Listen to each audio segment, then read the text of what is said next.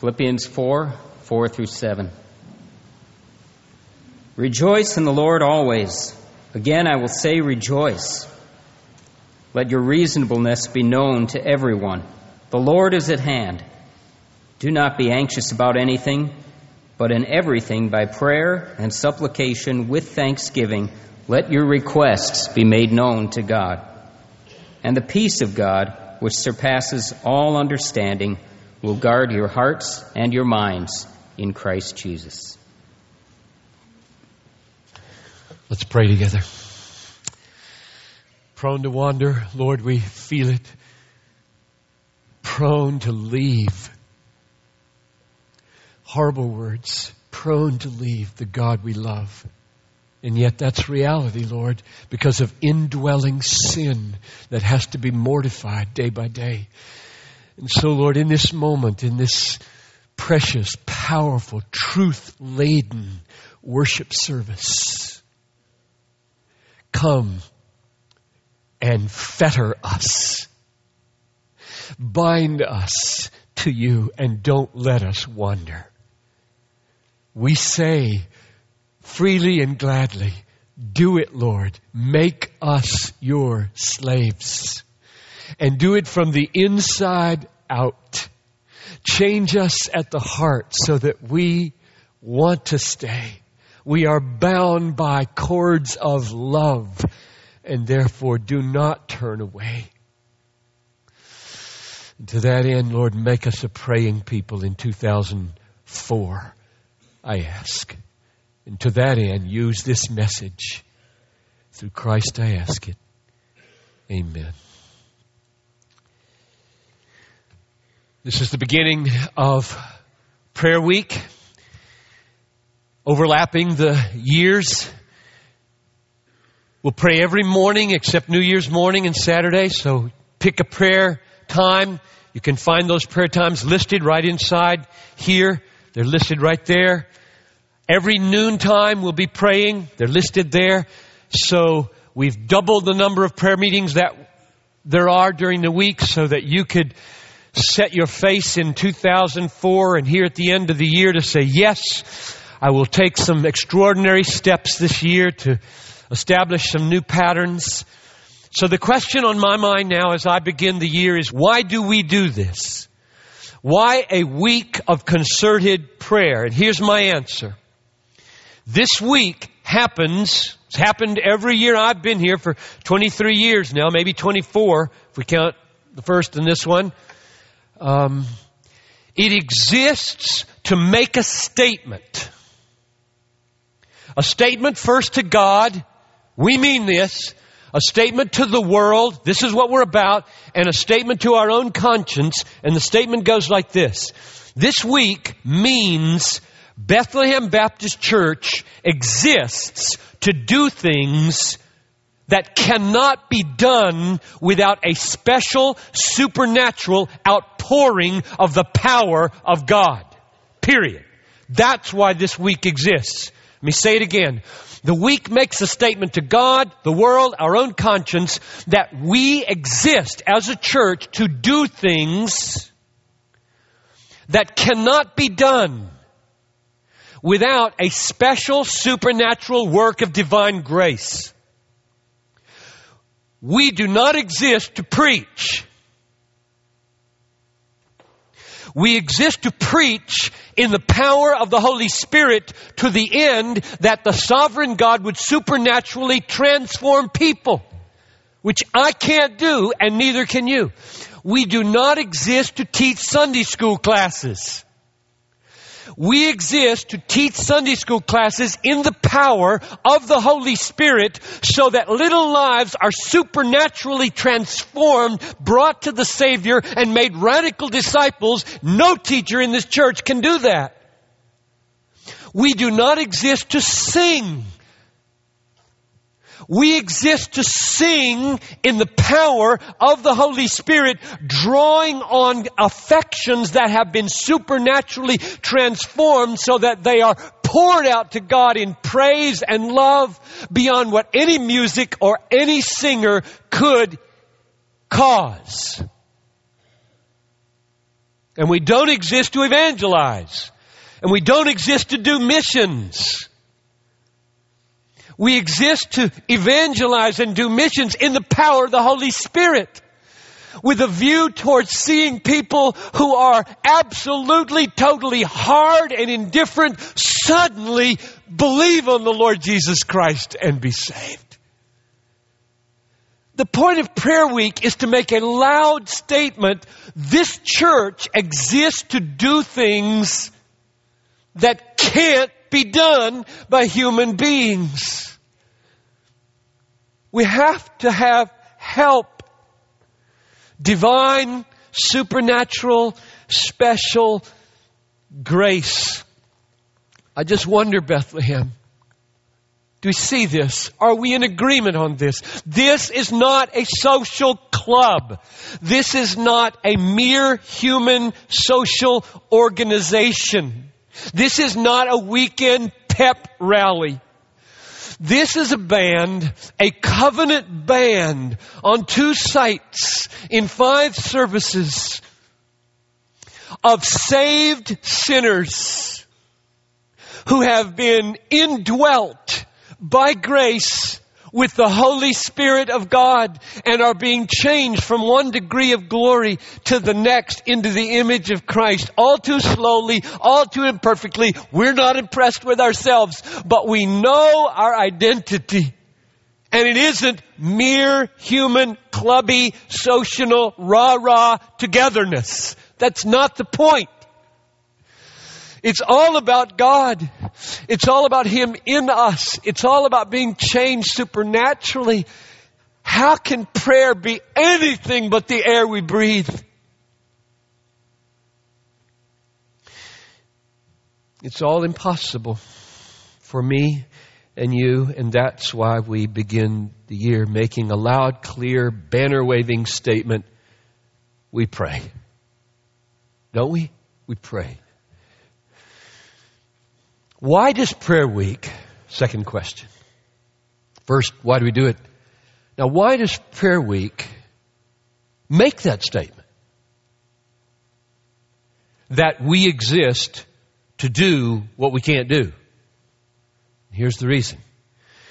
Prayer week, a week of concerted, extraordinary prayer, praying all night Wednesday night till five in the morning, a week of concerted prayer makes that statement because God has ordained, planned, promised, designed that His special supernatural intervention happens in answer to prayer.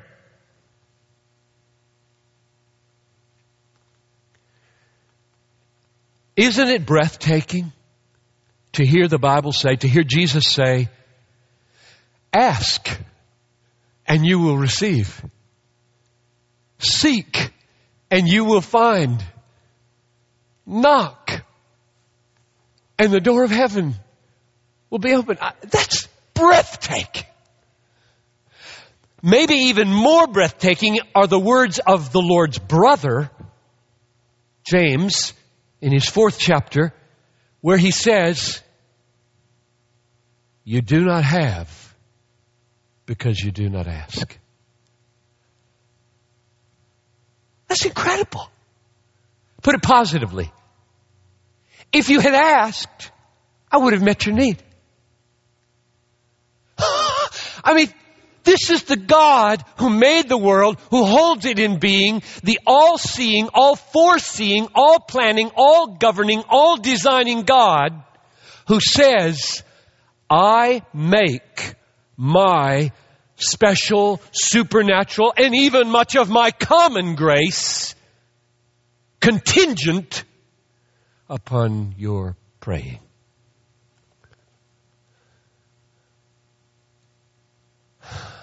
This takes your breath away. I don't feel equipped to pray and tell God how to run the world. And God says, Pray, Piper. Ask me to do things. Ask me to do things. It's incredible. Prayer is absolutely astonishing. Now, mark this God means to get his saving purposes done in the world.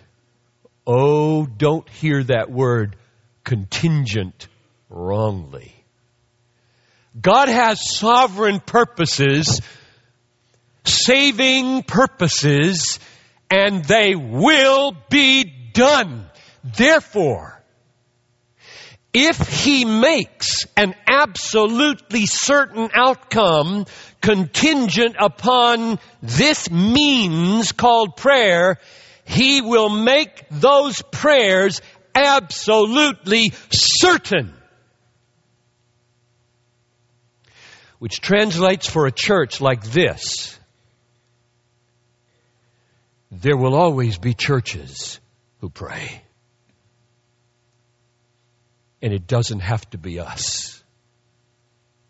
He can just take our candlestick away in a minute if we become huffing, puffing, self-reliant, prayerless.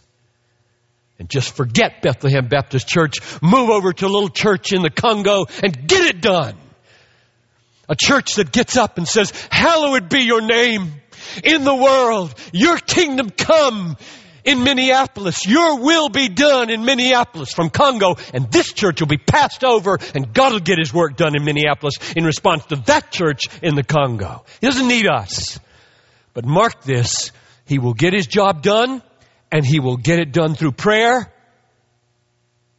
and therefore he will see to it that there are praying churches, and my passion is that we be one of them. I don't want to be passed over. I don't want to be left behind. I don't want to have the candlestick of this church removed. Does it ever blow your mind to hear Paul ask for prayer for things that have just got to happen? Listen to this one. Second Thessalonians 3 1. This is a baby church. This church is about three weeks old. And here's the apostle, super powerful, anointed apostle, saying to this baby church these words, pray for us.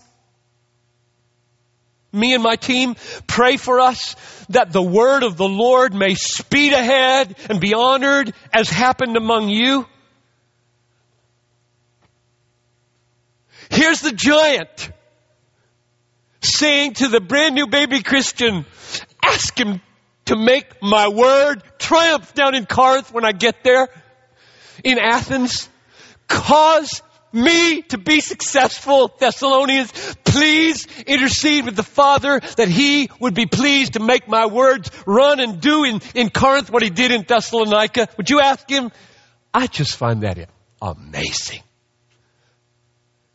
Paul operated in a milieu in which he knew the sovereign God would cause the gospel to run and triumph. Jesus said, this gospel will be preached throughout the whole world as a testimony to all the peoples and then the end will come. That is a given. That's to happen.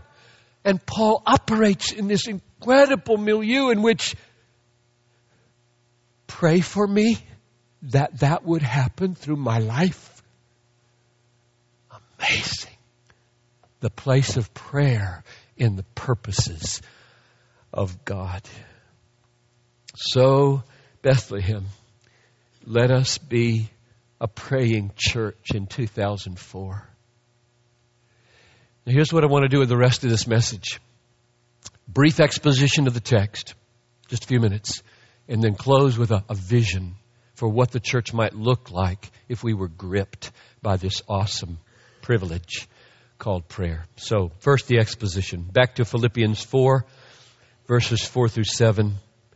It's worth many sermons, and it would get, it's going to get six or seven minutes.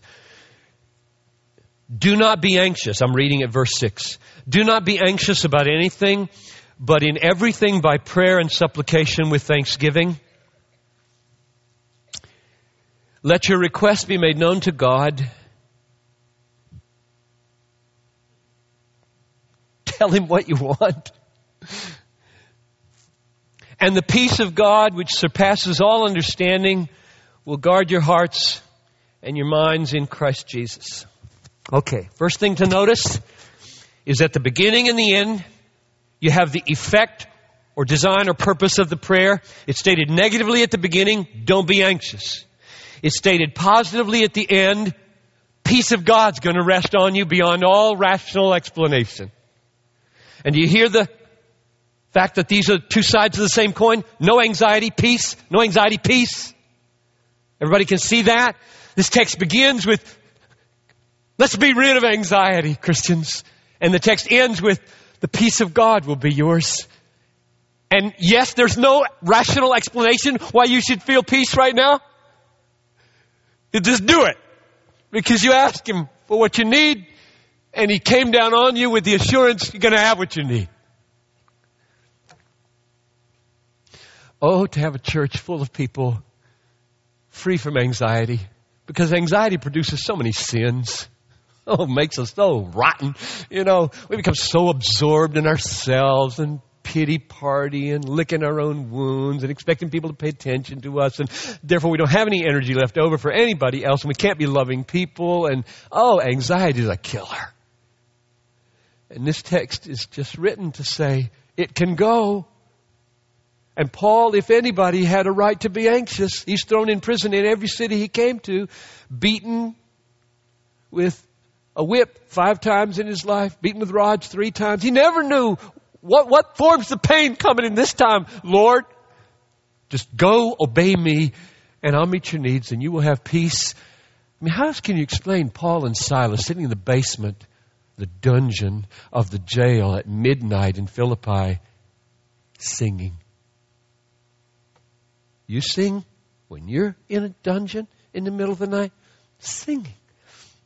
So the first thing we notice from the text is the aim or design or effect of prayer is to eliminate anxiety and replace it with the peace of God that just goes beyond all rational explanation. I think that's what it means when it says surpasses all understanding.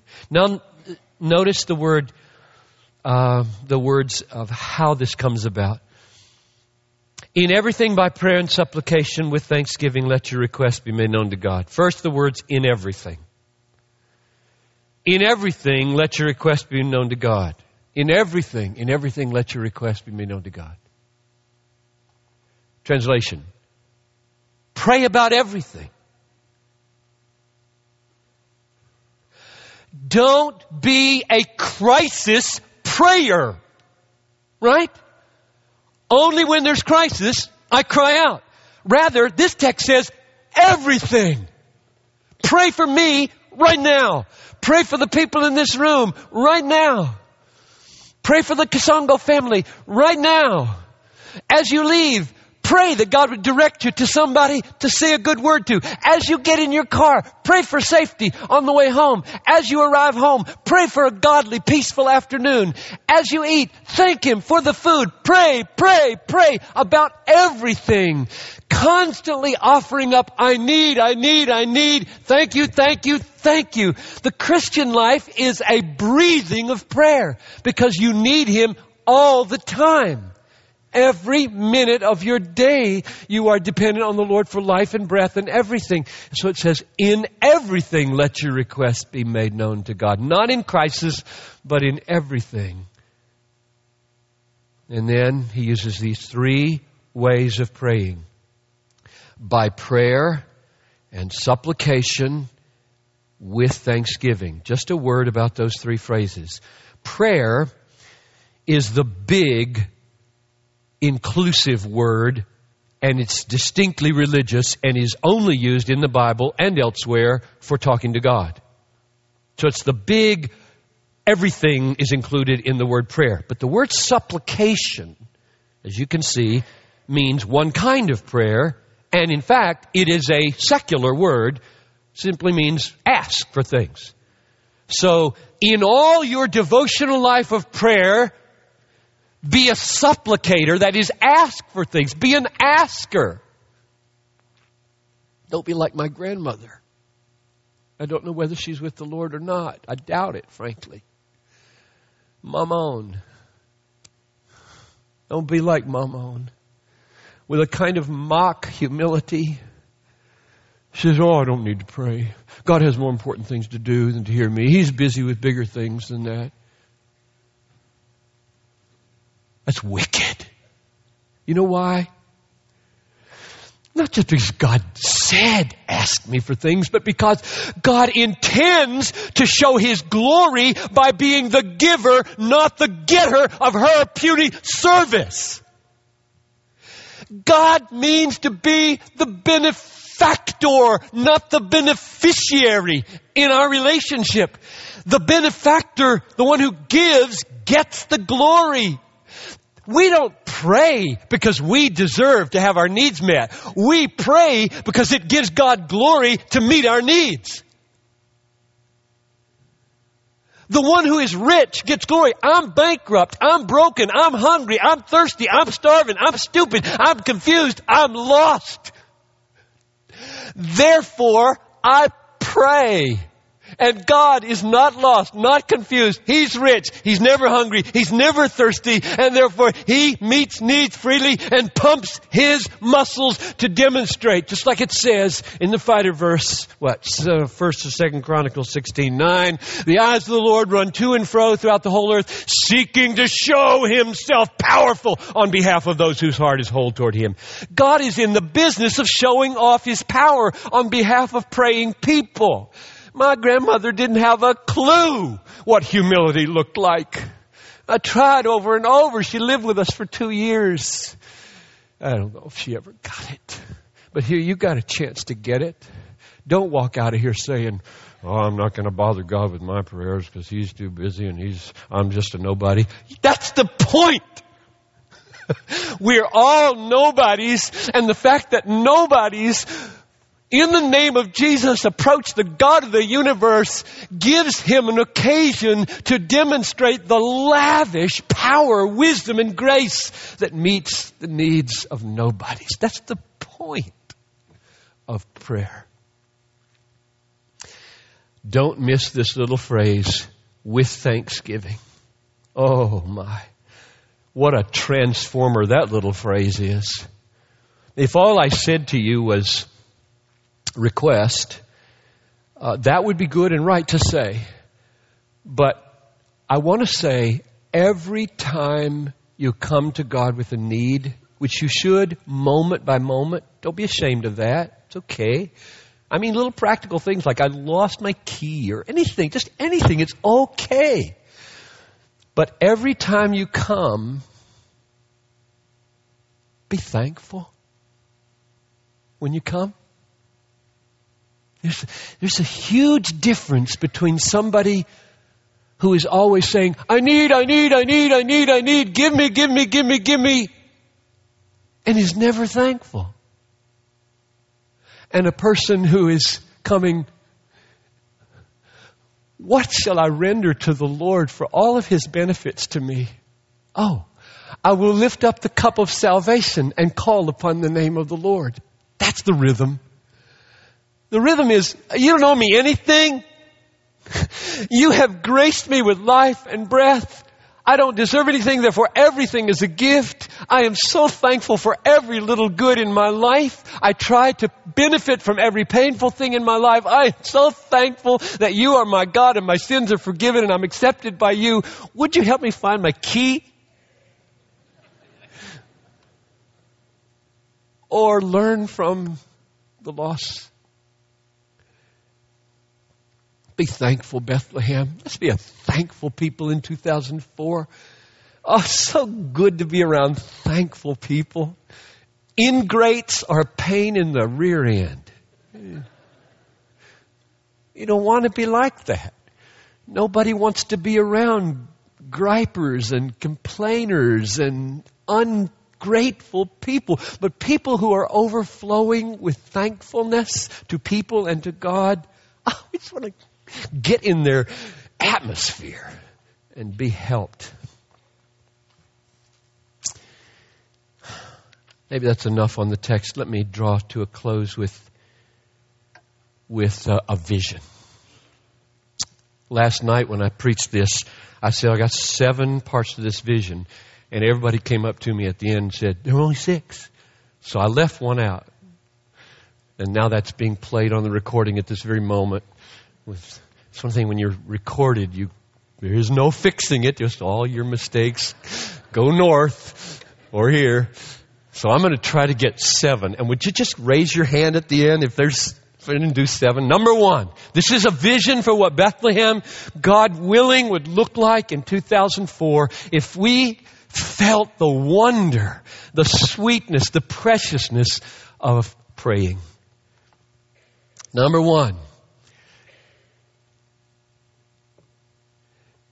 in Matthew 6 6, Jesus said, When you go into your room, shut the door, pray to your Father who is in secret, and your Father who sees in secret will reward you. So I dream of a church in which several thousand people daily find time and place of seclusion. Alone. Totally alone. This is really hard for moms with lots of little children, but not impossible. Hard for busy dad, hard for everybody. But it's not impossible to find a place and a time of seclusion in which you alone will cry out to the God in secret about your own soul and your family, your friends, and your wider connections. And God who sees in secret will reward you. Oh, may we be a people, thousands of them, who know the closet, as it's been called. Who know God in the closet. That is, who meet Him alone. Number two, a word to married couples. 1 Peter 3 7. Husbands, live with your wives in an understanding way, showing honor to the woman as the weaker vessel, since they are heirs with you of grace of life, so that your prayers may not be hindered.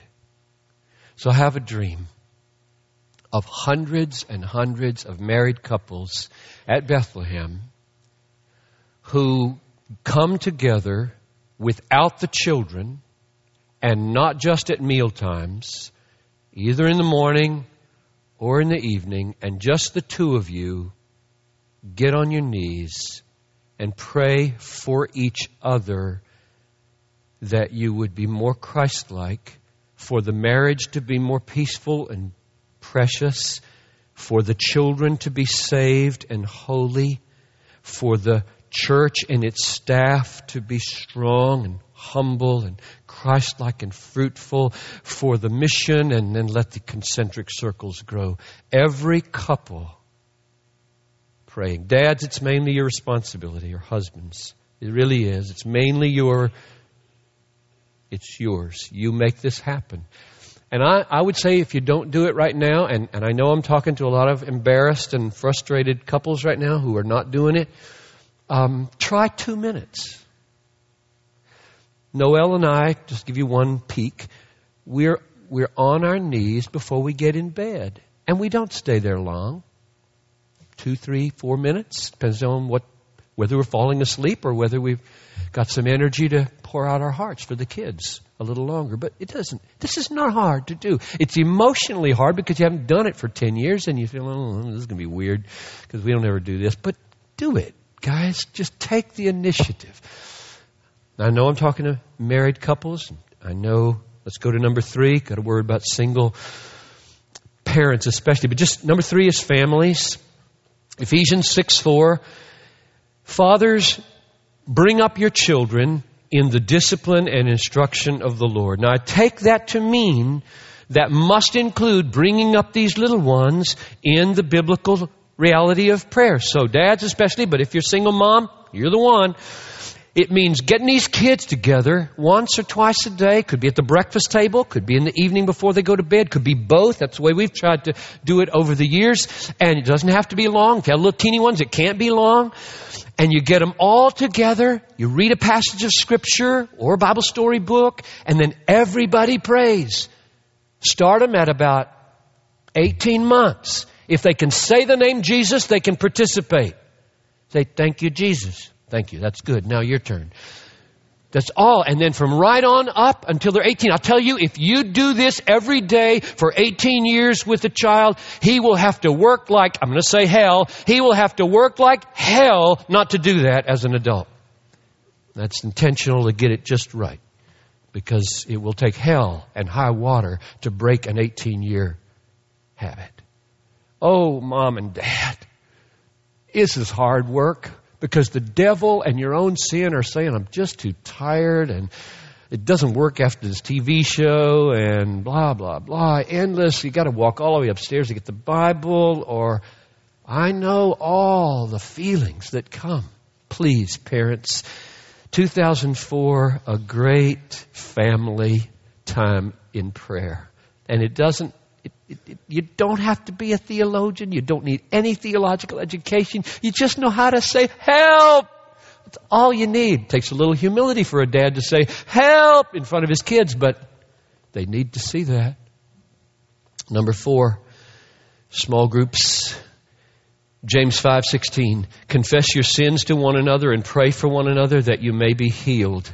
Confess your sins. He's talking to the church now, not to families, just confess your sins to one another, pray for one another that you may be healed. So I dream of hundreds of small groups at Bethlehem and close friendships in which more is happening than can happen in this service or happens individually. It's clusters of 10, 15, whatever your small group looks like, in which everybody is tuning in spiritually to where the others are and getting their hands on the ones who have extraordinary needs. I mean, get around them, put your hand on your shoulder. Yesterday was my wife's birthday. We have a birthday tradition. It's not a sort of picture of a small group, but it's a family group. So there were six of us. And uh, we went out to eat after the service last night. We came home, exchanged a few gifts, put the birthday stool in the middle of the of the uh, living room, and Noel sits on the birthday stool. Here's Molly, Abraham, Barnabas, Talitha, and me, all of us, hands on, praying for mom into her 50 something year. And it's so powerful to pray in a group. There were tears. There were tears last night. I didn't know there'd be tears. There were tears. That, that happens when you get your hands on a human being who needs you. So small groups are a place. If you were to ask me where in this church do spiritual gifts happen? Well, they happen all over the place, of course. They're happening right now. But when you talk about knowledge, wisdom, miracles, faith, tongues, interpretation, prophecy. I'm seeing those in the small groups mainly. Not only, but mainly. Pray that God would fall in power upon your small group as you cry out to Him and that everybody whose marriage is in trouble or whose kid has gone haywire, who's got this strange pain in their stomach and they're going in for a CAT scan or, or, or, get your hands on those people and plead to God that He'd come down Oh, to be a part of a group like that is sweet. And if you're not in a small group, come to us and we will help you find one. Number five, staff, elders, committees. Here's where I'm going. Acts 6 4. The apostles say, we will devote ourselves to prayer and to the ministry of the word. The counterpart to that at Bethlehem would be the elders and the staff ordained staff are part of those elders, about 25 of them. My dream is that every elder meeting, every staff meeting, both the 931 and the 1231 on Tuesdays, Every committee meeting in this church, every task force meeting, every planning meeting, could be the, a pro-life task force, could be a women's ministries task force. Every single meeting will not begin with prayer. But begin with a season of prayer. In other words, we must resist this mentality that we got work to be done. Quick pray so we can do the work. We must resist this mentality that the real work is in discussion and note taking and thinking through and planning and well, yeah, that's got to be done. I've been doing it for 23 years here. I know the hard work of planning and I know butting my head against a wall five hours into that discussion wondering why can't we solve this problem? Don't begin with prayer as a opening prayer. Say to the committee, three, five, ten, twenty-five. The elders are good at this. I'm not, I'm not complaining here about the elders. I'm just telling you the way we do it and how we need to fan the flames. We share the word. We ask if anybody's got any needs. And then we go to prayer. And we're on our faces. And these guys, there's maybe 20 at a typical meeting, they're all praying. Oh, I die and go to heaven when I'm at an elder meeting. I tell you, one of the highest privileges of my life is to sit with the council of elders in this church and hear these leaders lift this congregation up to the Lord and plead to Him for His grace and blessing. And I just want that to be, and I'm not saying it has to be 45 minutes or a half an hour or whatever. It just, just let everybody have a chance.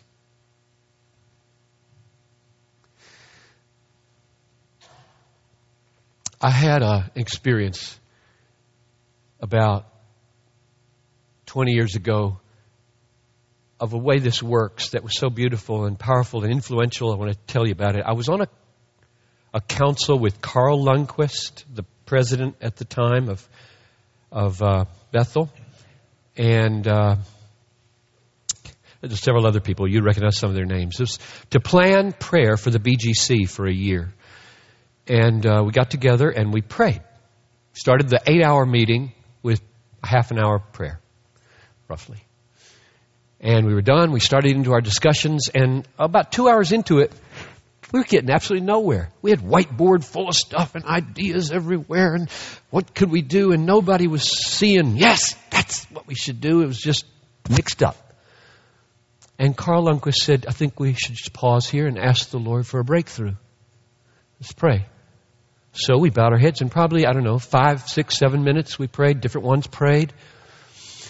And when we lifted our heads up, it's as though all of us saw on that white, those whiteboards a pattern.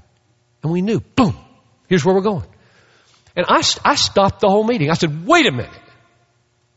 Why did, why, why did that happen after six minutes of prayer and not after the 30 minutes of prayer? See, I'm a real problem. Analyst. Let's, we, we prayed 30 minutes. Why does six minutes work and 30 minutes doesn't work? See, hmm. Well, Carl Lundquist had an answer. It's not the Bible, but I took it as a wise word. He said, I think the 30 minutes of prayer at the beginning of a meeting gets you into a cultivation of mind and heart cultivates a mind and heart that prepares you to just work with God through the day. And God wants to be worked with through the day. He doesn't want to just be, oh, we did our 30 minute thing in an eight hour meeting and now we're doing stuff.